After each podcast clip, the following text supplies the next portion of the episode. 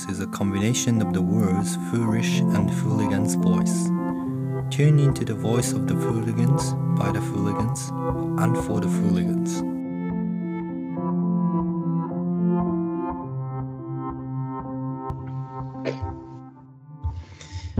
はい。なんかいつもより緊張感出てるよね。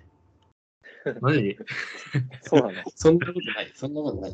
俺いつもよりちょっと緩んじゃって、なんか、なんでなんで？橋本さんが来てくれていることによって。そんな感じ、そんななんか、癒し効果みたいなのが。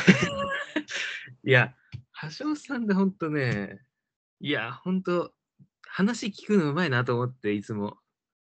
そうかな。あいや話聞くのうまい人ってめっちゃ頭いいと思うなんか、いや、すげえなと思うから。よ、よいしょしてくれるじゃん。いや、それをいつか言おうと思って 食べてたんですけど。それで、なんかちょっと、よいしょーと思ってて。そう。ここや、ここやで。いやいや違う、落ち着くと思って、うんどっしり座っちゃって、僕はもう。おーマジか。はいはいあ、いつものまあ、け3人です。毎度。いや、今日は K-POP についてちょっと話そうって思ってたんだけど。い 女優ライトみたいになってね、すごいなんか、や、それみんなに、みんなに言われるんだけどさ、あの、カーテンがないから、全然あの、電気つけちゃったら外から丸見えなのよ。えーだから、テーブルライトだけつけたらめちゃくちゃ光が飛ぶっていう、ああ。そういう感じです。はいはい。そうそう。で、いや、K-POP、何？こんな感じ？なんかさ、いい K-POP と悪い K-POP。お何をもっていいのか悪いのかってちょっと気になるかな。ああ。それはあるんですよ。私の中であら。あら。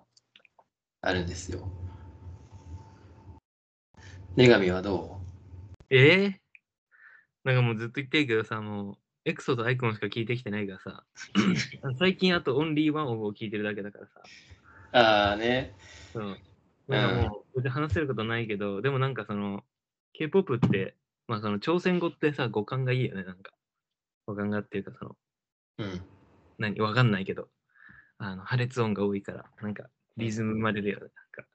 うん。で聞いてて気持ちいいよね。それぐらい。まずそれぐらい。なるほどね。いや、でもね、あの、K-POP の話しようしようって言ってて、自分が何話せるかなって考えたときに、なんか、全然、俺、K-POP っていくつもさ、事務所あるけどさ、うん。なんか、その中の YG、YG エンターテイメントっていう一つの事務所があるんだけど、うん。うん。なんか俺それについてしか話せないなってことが分かったんだよね。うんそれについてしか、そうそうそうそう。なんだけど、まあ、YG が、は、まあ、具体的に言ったら、ビッグバンとブラックピンク、なんだよねね。それは結構有名だと思うんだけど、うんで、俺もビッグバンとか結構好きだったっていうか、まあ、G ドラゴンが好きだったんだよね。うーん。そう G ドラゴン知ってる？うん。かの有名なファッションアイコンじゃん。そうそう、そうなんだよ。で、まあそのことしか俺は喋れないなと思ったから、それが果たして K-POP の話なのかって言われたら、うんってなるけど、でもね、俺は YG が K-POP だって思ってて、うんうん。えどう話そうかな。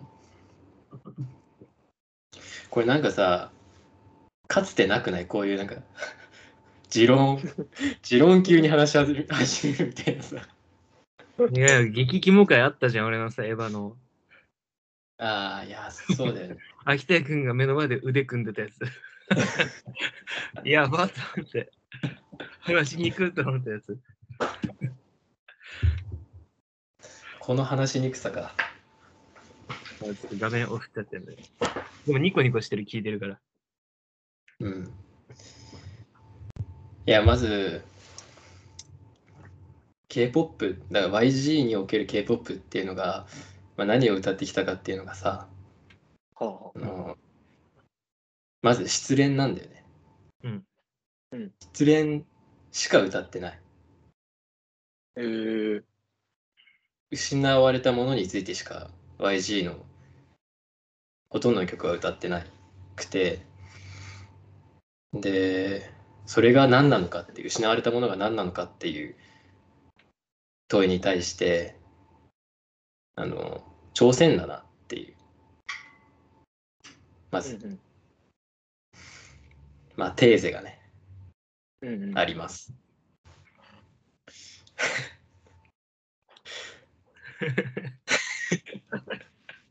いやおかしいことになってんだよね今ななんか。え、うんいいよ、面白いよ、今んとこ。うんでそれがなんで失われたものにについて歌わなきゃいけない状況になってるかって言ったら、うん。そのアメリカがその韓国にとって、まあ、韓国が子供だとしたらアメリカが父親になっちゃってるっていう状況があって、でそうなった時に、まあ、子供としての韓国。うん。で父親としてのアメリカで失われた朝鮮っていうのがそのもう一人の父親っていう捉え方うんうん。なんだよ。なんかすごい構造構造分析みたいな感じなんだけどうん。そのまあめちゃくちゃ例えで言うとそのまあもともと自分の父親もともとだから生みの父親うんが朝鮮なんだけど朝鮮だから祖国統一で、ね、統一していた時の朝鮮。ちょ統一というか一つだった時の朝鮮。で父親としていたんだけどまあそのアメリカっていう後から出てきた父親と母ちゃんがなんか結婚しちゃったからうん。なんかその子供にならざるを得なかった韓国みたいな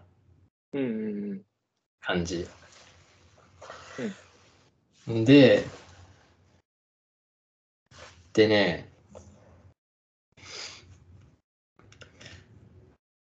まあラブソングだからその YG が歌ってるもののほとんど全ては。うんうんでそれはビッグマンになったら男目線のラブソングになるしブラックピンクになったら女目線のラブソングになるんだけどうんうんそれがねあの例えばビッグバンの場合はあの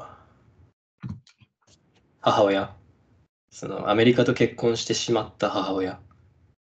うんうん。言い換えればアメリカを欲望している母親。うんうん。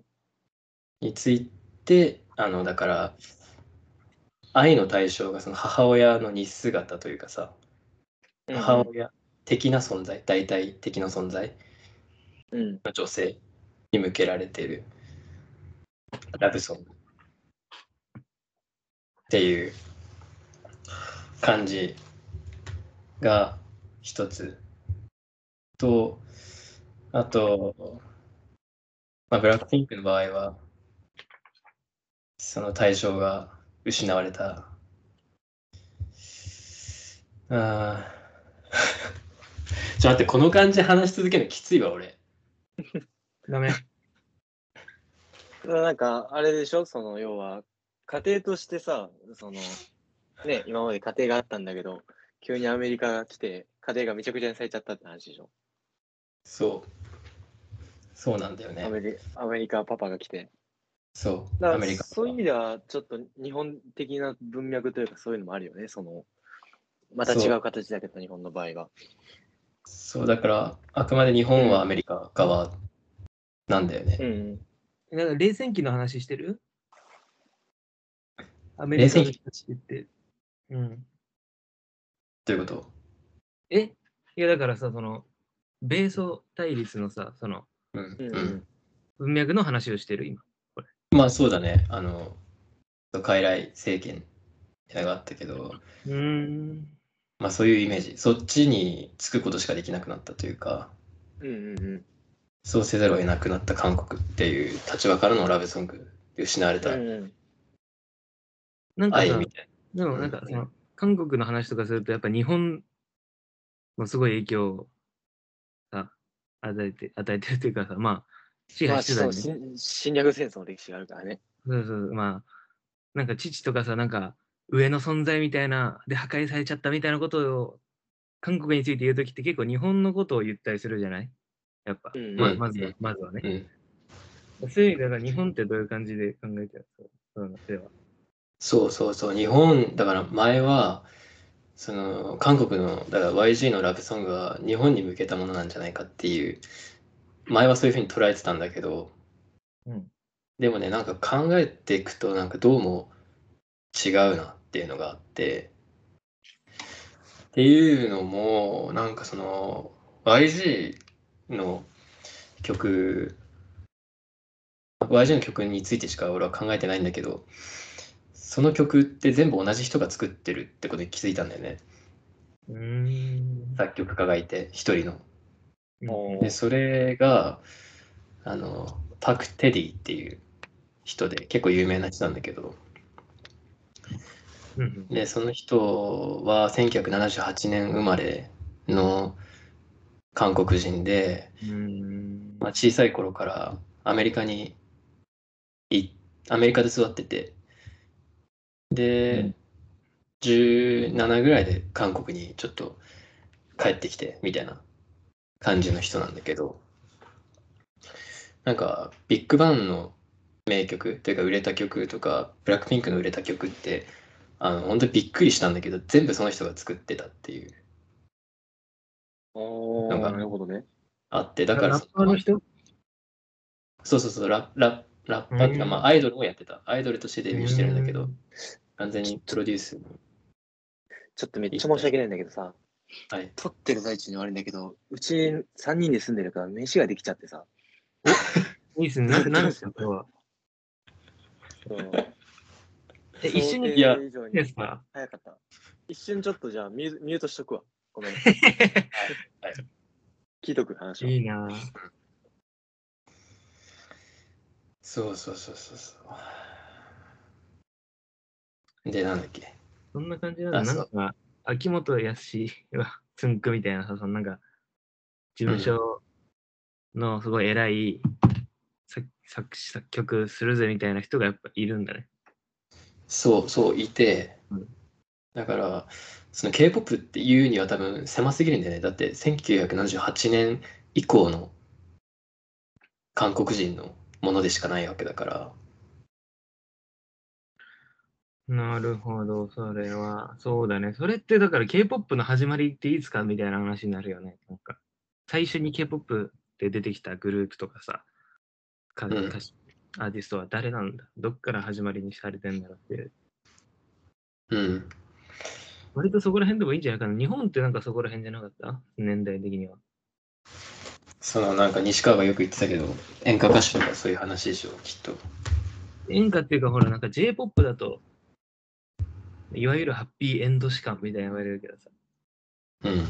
なんかそういう、この人から始まってみたいな。はっきりこう、今までとは違う J-POP っていう領域ですみたいなうん。グリとかってあるけど、K-POP の場合は何なんだろうと思って。まあ演歌とか、うーん、なんかポンチャックとかいいろいろあると思うけど、うん K-POP78 年、うーん、いや、そうで、78年生まれの前、だから今40歳ぐらい結構若いんだよね。な人も今。うん、で、だからアメリカに行っアメリカとして生活してた韓国人が、その、韓国に戻ってきて書いてる作詞っていう風に捉えたら、うん。なん、か結構その、そのアメリカに過ごした若い男が感じた敗北感というか、虚無感みたいなうん、ものがその韓国に戻ってきて作られているのがビッグバンとブラックピンクとしてもうその人一人の精神がそこでうん歌われてるっていう風にうん。捉えたらなんか割と自分の中ではすっきりいく。うん。うん。そうで、うんだから結局アメリカにいても、これはどうにもならないな、みたいなさ、その、うん自分が求めてるものはそこになくて、女もなんか求めてるのはアメリカ人のなんかそのアメリカ的ななんつうのそのまあお金って言ったらすごい分かりやすいんだけどうん。結局その資本主義みたいなところにその女の欲望みたいなのもまあ女って言ったらあれだけど、まあ、母親のとかさそういう話になるけど欲望はそこに向けられていてでそこのまあ歯医者韓国は貧乏な国だったからさずっと、うん。で小さい国ででそこの生まれの自分っていうところでのね絶望感みたいなところがそのひたすらもうおかしなぐらい失恋ソングを書き続けてるっていうバクテリーがうん。それを、うー。うんん、なるほど。そう別になんか失恋じゃない恋愛ソングとかないの？失恋じゃない恋愛ソングって何だと思う？普通にあなたのこと好きですみたいな。そんな感じのさ、適当すぎるな、ちょっと。なんかマジで、あの子は俺のものみたいなさ、そういうやつとかさ、あるでしょ、でも。恋愛が強いっていうのかさ、失恋なのかさ、恋愛の中でも。いや失恋失恋でしかない。失恋以外を多分歌ってないと思マジ？うこれ結構厳密な話。聞いたことがないし見たことない。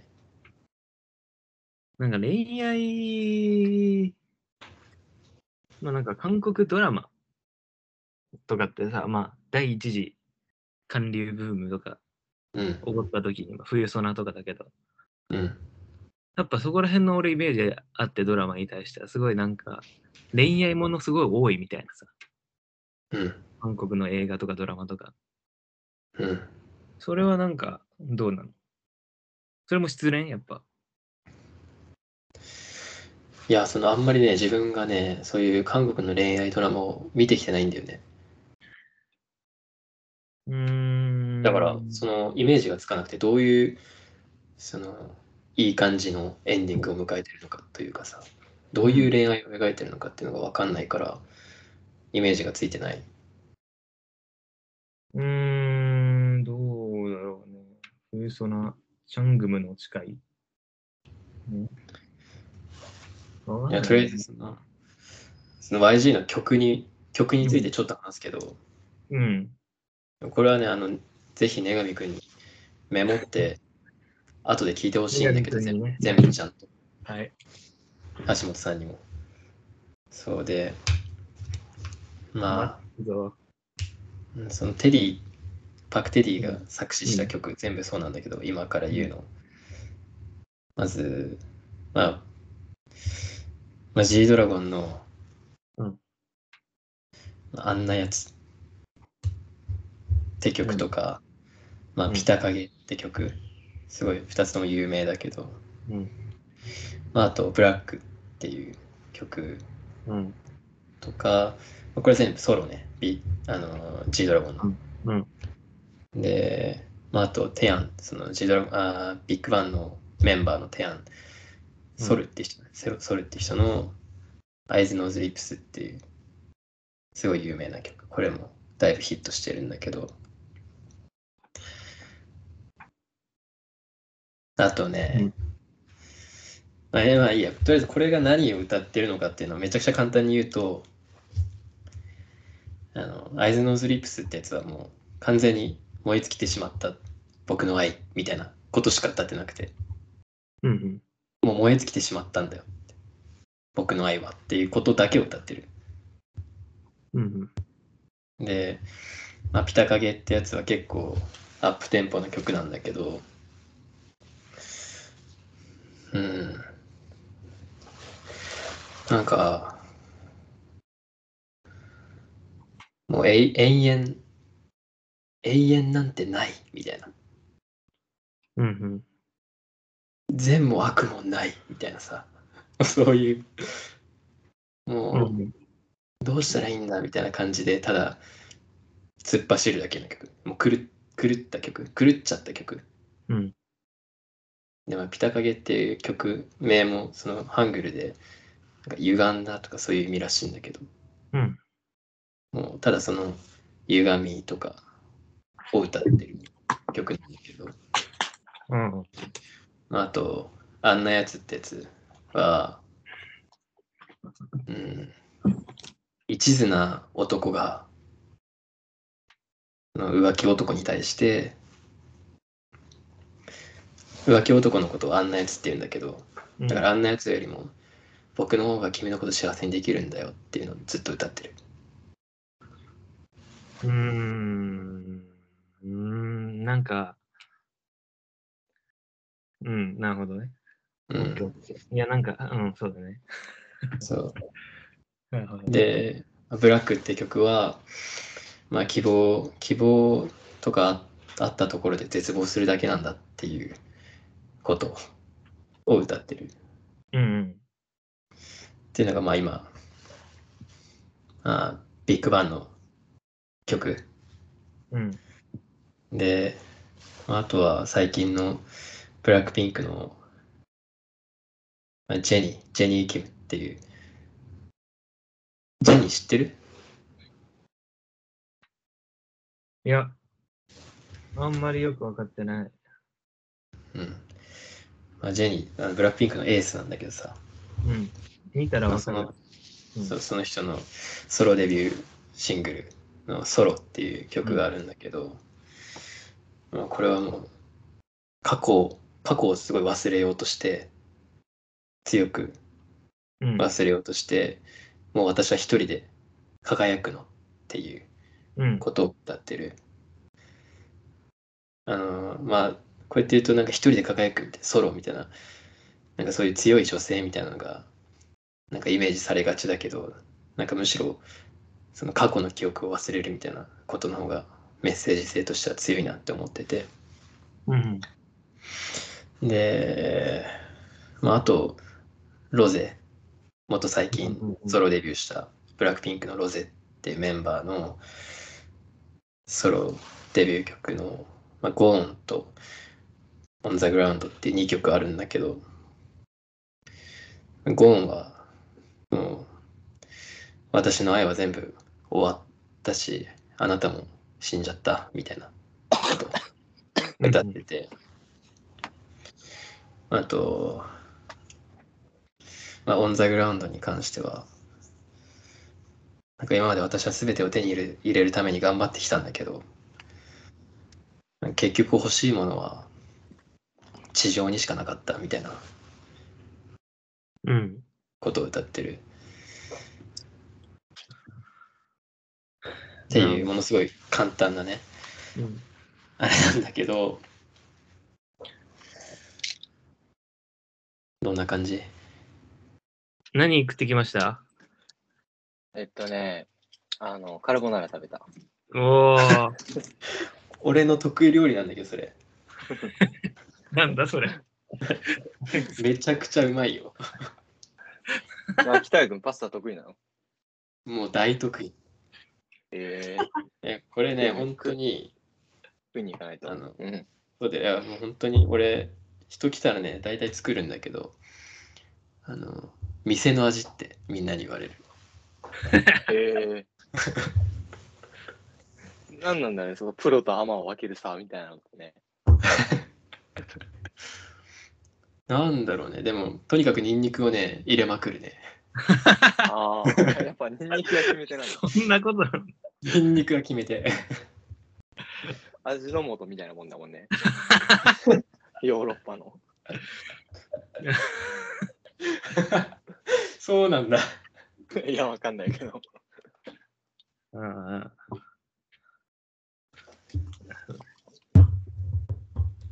そうそう。うん。どう思う？なんか結構自分って明確にあるんだけど、うん。明確にあるんだけど、なんかこう伝えようとするまでの準備はね、できてないですね。ね、なんでだ話しづらいのはわかるけどね、そういう、こわかる？う、ぼやーってしてくるよね。なんか喋ってる。うん。そう、あの、普通にね、今緊張してる。なんで？大丈夫だって。大丈夫いや、俺喋るの苦手なんだよ、本当に。なるほどねえアメリカに認められたいみたいなことでいいの？いや、違うんだよ。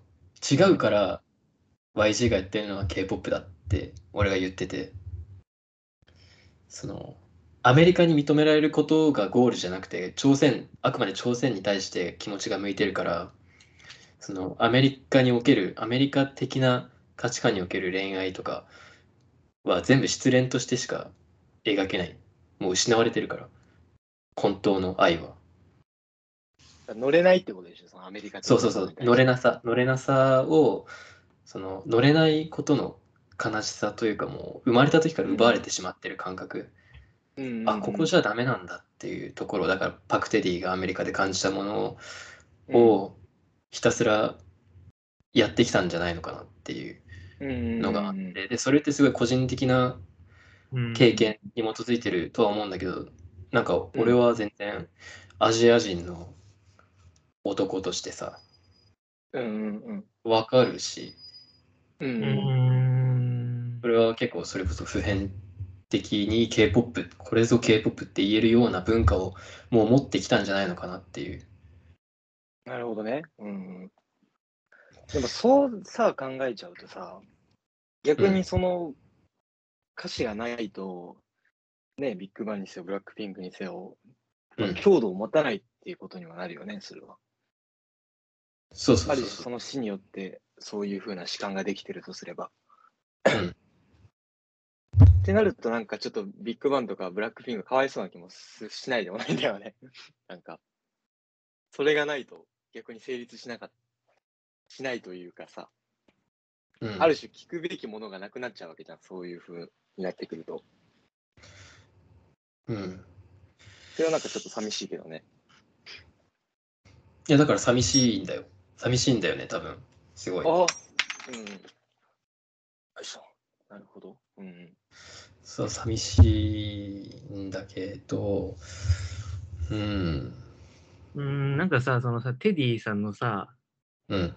あのーなんかちょっとなんかムカつくんだけど、俺は なんか、一韓国人のメンタルとして、なんかこう、アメリカとかね、なんか育って、なんか帰国子女か知らんけど、なんか、うん俺たち負けてますからみたいなこと言ってくるわけじゃん。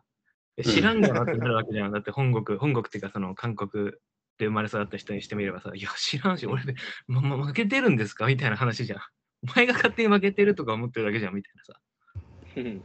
なんか腹立つっていうかさ、なんか英語ペラペラのなんか知らんけどみたいな、そういうなんかメンタルになるね、俺はね。だからその、つまり何の主観だよって話になってくるっていう話だね。急になんかみんなテリー主観じゃん。負けてるからみたいなさ、負けてないけどみたいな、何お前みたいなさ。まあでもその、もう一つ、もう一つ言うとしたら、そのうん、パク・テディがどういう音楽に共感してそれを持ち帰ってきて表現してるかっていうのが、これは明確にヒップホップだと思うんだよね。うんうん。でそこの、まあヒップホップって断言してるかな？ヒップホップというかむしろ R&B かな？うんあのなんだろう、多分、まあまあまあ。あの、クリス・ブラウンを聞いてきた橋本さんなら分かってくれると思うんだけど、うんうん。その2000年代のうんうん。のアメリカの R&B の感じってさ、うんうん。なんだろう、リアーナとか、うんう。うんんなんかあの感じのさ、すごい結構切ない、切ないというか、悲しい感じ。うんうんあると思うんだエレよね。エエレジーみたいなね。うん、そうそうそうそうそうそう。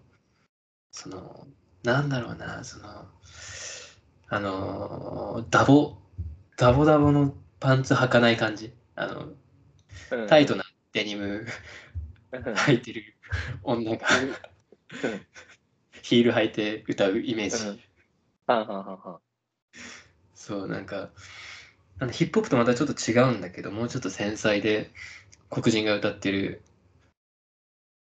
感じがあると思うんだけど、うんうん。あれをものすごく意識的にあの人は持ち帰ってきて、持ち帰ってきてっていうか、あれをやってて韓国で。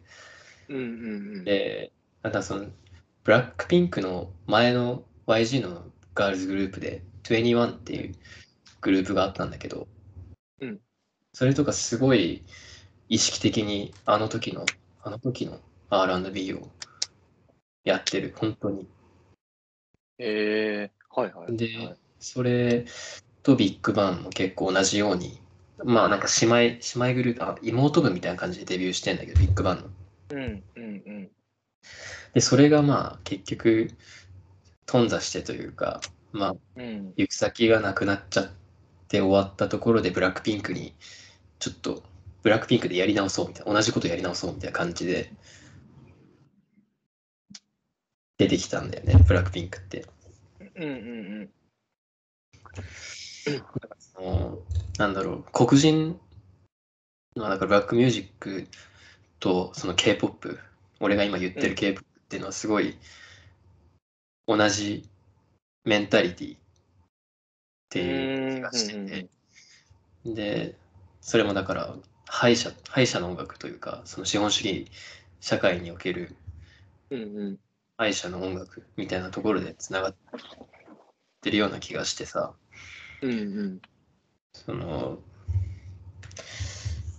でビッグバンで言ったら G ドラゴンってすごいちっちゃい時からそのヒップホップクルーに入ってて。ああ、そうなんだ。そう。今でも音楽 YouTube に上がってる PV とか上がってるぐらいなんだけどうんうん。あなんだろう。なんかのインタビューで答えてたんだけどうん。あどこだっけなあの Cashews, Cashews Everything Around Me っていうさ曲あるじゃん。あのクリーム。あのー、なんだっけ名前名前忘れた。あやばい名前忘れた。クリームっていうさすごい有名な曲があるんだけどヒップホップのね。えー、なんだっけ？いや絶対聞いたらわかると思うんだけど。聞いたらわかるかな。あウータンクランウータンクラン。ああ、うん。そうウータン、ウータンクランに僕はめちゃくちゃ影響を受けましたみたいな感じのことを言ってたんだけど、えー、うん。そうそういうなんか結構ヒップホップ的な文脈がある人たち、YG うんもそのアーティストたちも。っていうところで、そうそういうね、感じなんだけど、まとめにかかろうとしてんじゃん。ちょっとね、楽に行きたい。逆に今まで、今までがどういう空気感で行われたのかが俺ちょっとわかんないからさ。なんか、あえ、何 ?K-POP が？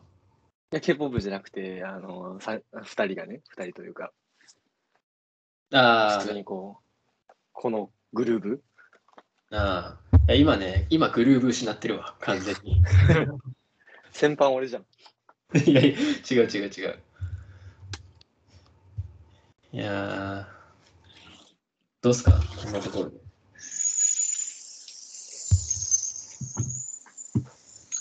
いしょ。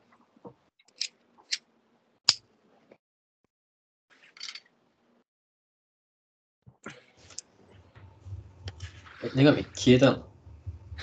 いるいるいるいる。いるいる。ちょっと愛の手が必要だよね。いや、考えちゃうよね。やっぱ前、いや、だから全然違う K-POP の見方してるじゃない？俺と秋田君だと。そうだね。うん。えー、女神くんどう見てんの？なんかもっとなんかこう、なんていうんですかね。根上くんどう見てると思った？北谷くん。聞いて。なんか前ちょっと話して、あの、そのそれを話して聞いた結果、どういう風な感じだと思った？えだからなんかすごいポリコレ的なものを意識したエンタメでクソなエンタメみたいなリベラルエンタメみたいな虚偽の虚偽のリベラルエンタメみたいなそういう見方をしてるのかなって思ってた割と最近はなんかそういう傾向あるかもしれないよね、K-POP。うっていうんが、何なんだろう。あ、ちょっとじゃあ最初に、なんか、はい、質問、質問コーナー。はいはい。はい。いいですか。なんで、その、K-POP の話になった時に、なんか最初もそうだったと思うけど、事務所単位で語るのかなっていうのがすごいね、不思議でさ、うん。すごいなんかこう、まあ、日本も J-POP っていうかまあアイドル語るときになんか、ジャニーズ同行とかさ、LDH 同行とかさ、言うと思うけど、でもそれよりも結構強いなんかこう事務所語りみたいなのがあると思うんだよね、K-POP って。あれなんなのうん。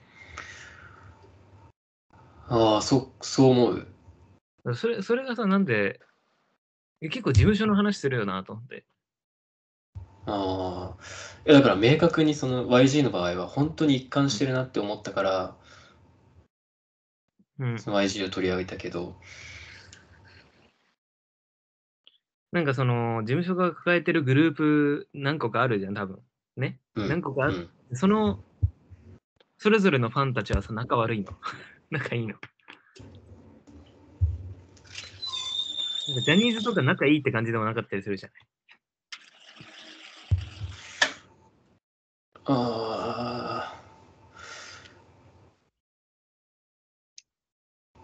仲いい、いいんじゃない？いいのかな？いいと思うよ。だって、てか、そんなにね、事務所自体、そんなに数抱えてないと思う、グループ、プ。そんなに。いうん。や、わかんない、わかんないわ。わかんないです。いや、なんでさ、でも K-POP、K-POP ってアイドルのことなの？結局。うーん。いや、俺はそう思うけど。あ、てか、なんかもう一つ言うとしたら、うん。その俺がなんで YG に YG ってかまあ自分が YG の曲ばっかり聴いてきたっていうのがまずあるんだけどうん。でそれ以前にというかあのまあ事務所ごとに語るとしたら多分その YG はすごい早いうちからそのアメリカを意識して音楽を作ってきてたと思うんで、ね、特色があるとすれば。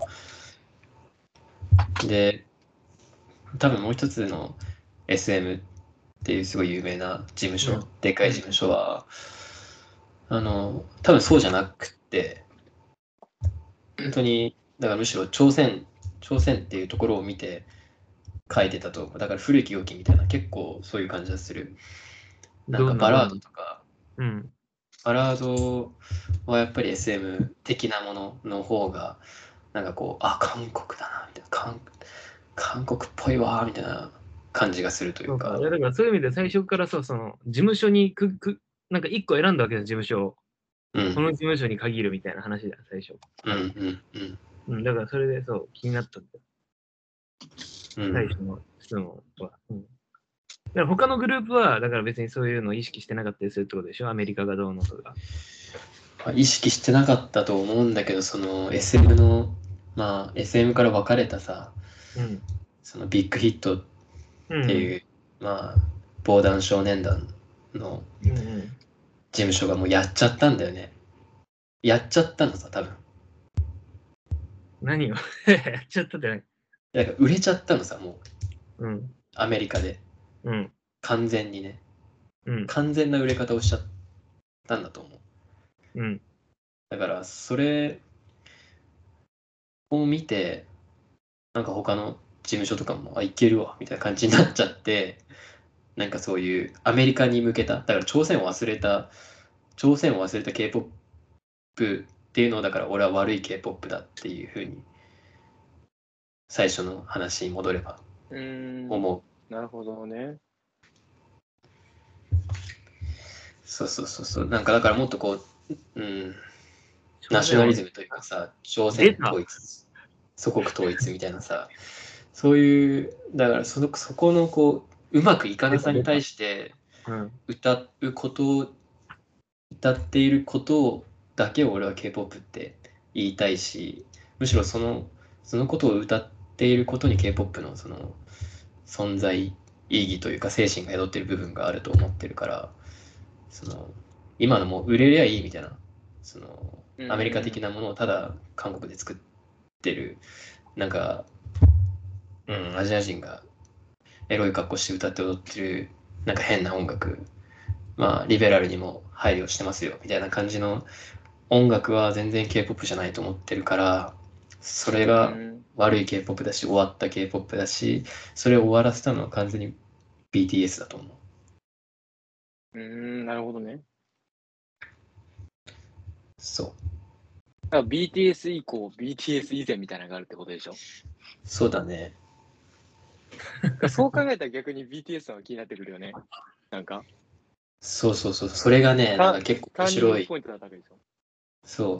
だから BTS が最初どういうグループだったのかって話になれば、うん。あのもろにあの見たらすごい驚くと思うんだけど、うんうん。あのゴリゴリのヒップホップ集団だったんでね、最初。えー、そうなんだ。なんか変なさ、だから BTS のリーダーの名前さ、なんか今みんな RM、RM とか呼んでるけどさ、あの、うんうん。あいつ RM じゃなくてラップモンスターなのさ、名前。うん。あなんか、略称。そう、略称でもうみんな呼んじゃってるんだよね。ダサすぎて。多分。えそうで、防弾少で少年団っていう名前もさ、その、なんか、守る、守るみたいな。俺たちが守るみたいなさ、結構、オス臭いというか、ー、うん。うん、なんか最初の曲とかすごいんだよね、もう。うるさくて、気合入ってて。えでー、結構じゃあマッチョな感じなんだ。いや、もろにマッチョだね。なんか、腹筋見せたりとか、みんな声なんか低い感じで出してたりするし、今全然そうじゃないけど、そうそういうことをなんかやろうとして生まれたグループだし、結構そのビッグバンを意識してたっていうのはあると思うーん。う。で、生まれたんだけど、なんかもうそれ全然売れないなってことに気づいちゃって、で、なんかもっとこう、違う方に舵を切ったんだよね。そのはいはいはい。うん。まあちょっと詳しくは全然話せることはないけど、うん。なんかそれでうまくいかないなって思ってなんかやってみたらめちゃくちゃうまくいっちゃったみたいな。うーん。名前も変わっちゃったし、BTS に。なるほどね。俺がさ、逆に、まあ今し聞いてて思ったんだけどさ、なんかうん、一時期さ、カラ、カラだっけ？カラとかさ、うんあ。の、少女時代とかさ、日本でも結構売れてたじゃん。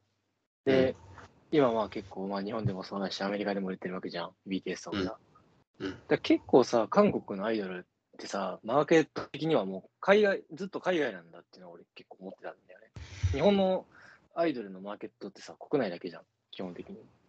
そうだね。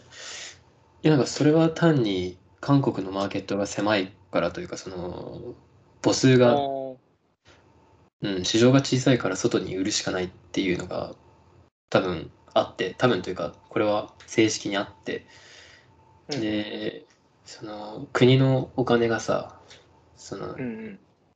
芸術、芸術なんとかなんとかみたいな感じでさ、あの公式にそのエンタメにお金が使われてるっていうその国策として補助金みたいなのがあるんだ。そうそうそうそうそうそれだから結構あそこまでの技術力みたいなのがあってはあ、じゃあ国家単位のプロジェクトってことでしょ。そうそうそうそうそうへえ面白いね、それ。日本にはないわけじゃん、そういうのって。そうだね日本はね日本でやれちゃうみたいなところがまだあるからねうーん。なんかそのグローバルさみたいなものは俺結構昔から気にはなってたよね。なんかその、それはファッションでもそうだし、あのーうん まあそれこそ、まあ俺タトゥーとか好きだからいろいろ見てるけど、あのーだ日本って全部遅いんだよね、基本的に。その、服も来るの遅いし、うん。あのタタトゥーの、まあ、いわゆるそういうデザインだったりとか、まあ、そのインターネットがあるから、まあ、だいぶラグはなくなったけど、でもやっぱりね、遅いんだよね、日本はずっと。何に対しても。あのーその今なんか流行ってるさ、自弁的実在論がうんたらこうだとかもさ、だいぶ前からあるわけじゃん、その海外で。なんか、でも韓国はいつも早いんだよね、見てたら。なんかそこの貪欲さというかさ、なんか、それはなんかすごい気にはなってたよね。なんかな、どういう事情があるんだろうじゃないけどさ。うん、だから切羽詰まってるっていう感じじゃない？そのやっていけないからああ。貧乏の国として始まった歴史があってさああ、うん。そうちょっともうやらないと無理だよみたいなやらないと私たち無理だよみたいな感じの意識が多分あるからだから、その戦後ね、なんとかできちゃった日本とは違うわけだもんね。あの、そうだねうんスクラップビルドでね、うんまあ、高度成長期でなんとかできたわけじゃん、日本は国内の中で。うん財政破綻してるんだっけ、韓国って。一回。何？財政破綻してるんだっけ、韓国って。なんかそんな感じだったよねなんかそれ、それも関係あるのかな？あんまりわかんないんだけど、その辺は俺は。うん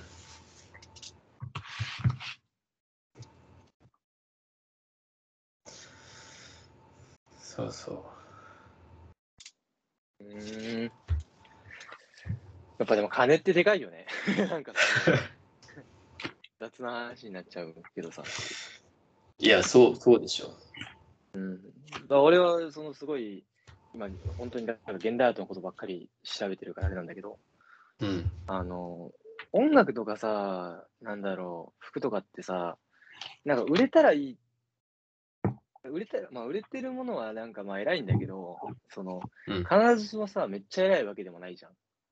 うんでもね、アートの世界って売れてなかったらマジでゴミなんだよね。なんか。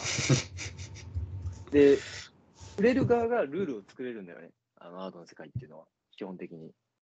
うんだからもちろんさ、そのファッションの歴史においてさ、ね、ああいうビトンとかさ、あの、言ったらあるし、こう昔からハイブランドってあるじゃん、ディオールとかさ。